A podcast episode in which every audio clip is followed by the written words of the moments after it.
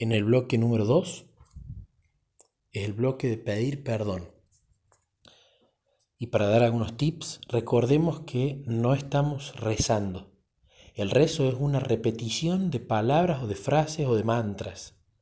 Nosotros estamos orando.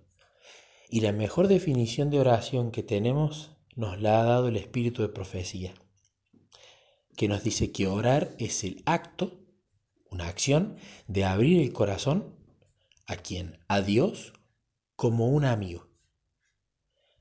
Tenemos que hablar con respeto porque estamos hablando con el Dios del universo, pero de manera fluida, como yo lo hago como un amigo, con un amigo. Esto es importante de remarcar. ¿Por qué estamos perdonando a los otros y pidiendo perdón? Porque de esa manera nos estamos poniendo en una posición donde Dios, mediante la confesión de pecados, tanto de las personas que no perdonamos como la confesión de los errores que vamos a hacer en este bloque, Él nos limpia. Él limpia el templo del Espíritu Santo que es, nuestro cuerpo. Recordemos que el objetivo principal de la vigilia es relacionarnos con nuestro Padre, pero el objetivo principal es pedir el Espíritu Santo.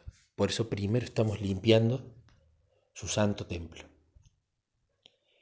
Vamos a leer del libro la oración de la página 242, que nos dice, la verdadera confesión es siempre de carácter específico y reconoce pecados particulares.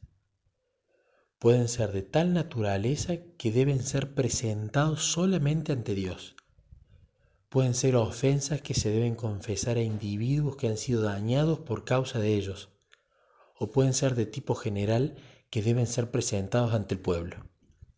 Pero toda confesión debe ser definida y al punto, reconociendo los mismos pecados de que sois culpables. Y el libro de la oración, página 240, también nos dice, cuando pedimos bendiciones terrenales, tal vez la respuesta a nuestra oración sea dilatada, o Dios nos dé algo diferente de lo que pedimos, pero no sucede así cuando pedimos liberación del pecado. Él quiere limpiarnos del pecado, hacernos hijos suyos y habilitarnos para vivir una vida santa. Cristo se dio a sí mismo por nuestros pecados para librarnos de este presente siglo malo, conforme a la voluntad de Dios y Padre nuestro. Gálatas 1.4. Y esta es la confianza que tenemos en Él, que si demandáremos alguna cosa conforme a su voluntad, Él nos oye. Y si sabemos que Él nos oye en cualquiera cosa que demandáremos, sabemos que tenemos las peticiones que le hubiéramos demandado. Primera de Juan 5, 14 y 15. Si confesamos nuestros pecados, Él es fiel y justo para que nos perdone nuestros pecados y nos limpie de toda maldad.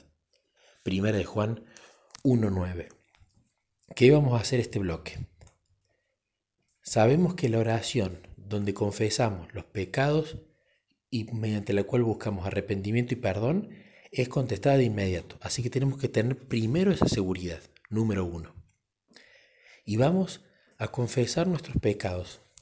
Recordemos que la confesión es nuestra parte. Él nos da como regalo el arrepentimiento y el perdón. Pero no vamos a pedir eh, perdón por nuestros pecados al por mayor. No vamos a decirle a nuestro Papá del cielo, perdóname todos los pecados que he cometido. No funciona de esa manera. Hay que confesarlo. Y cuando un testigo se le pide confesarle, el testigo detalla. Detalla, valga la redundancia, con lujo de detalles qué es lo que pasó, qué sucedió, cómo se sentía, quiénes estaban en esa escena, cómo transcurrió. De la misma manera nosotros tenemos que detallar el pecado. Si por ejemplo le grité a mi pareja, le cuento a, a mi papá del cielo. ¿Cuándo fue? ¿Dónde estábamos? ¿Cuál fue el motivo de la discusión? ¿Qué sentí? ¿Por qué me exacerbé de esa manera? ¿Por qué le expresé lo que me pasaba a los gritos? ¿Por qué le traté así? Y confesarle de manera detallada eso. Vamos a hacer 10 minutos esto con cada uno de los pecados que se nos venga a la mente, sin estar ansiosos, sin estar apurados. 10 minutos y volvemos.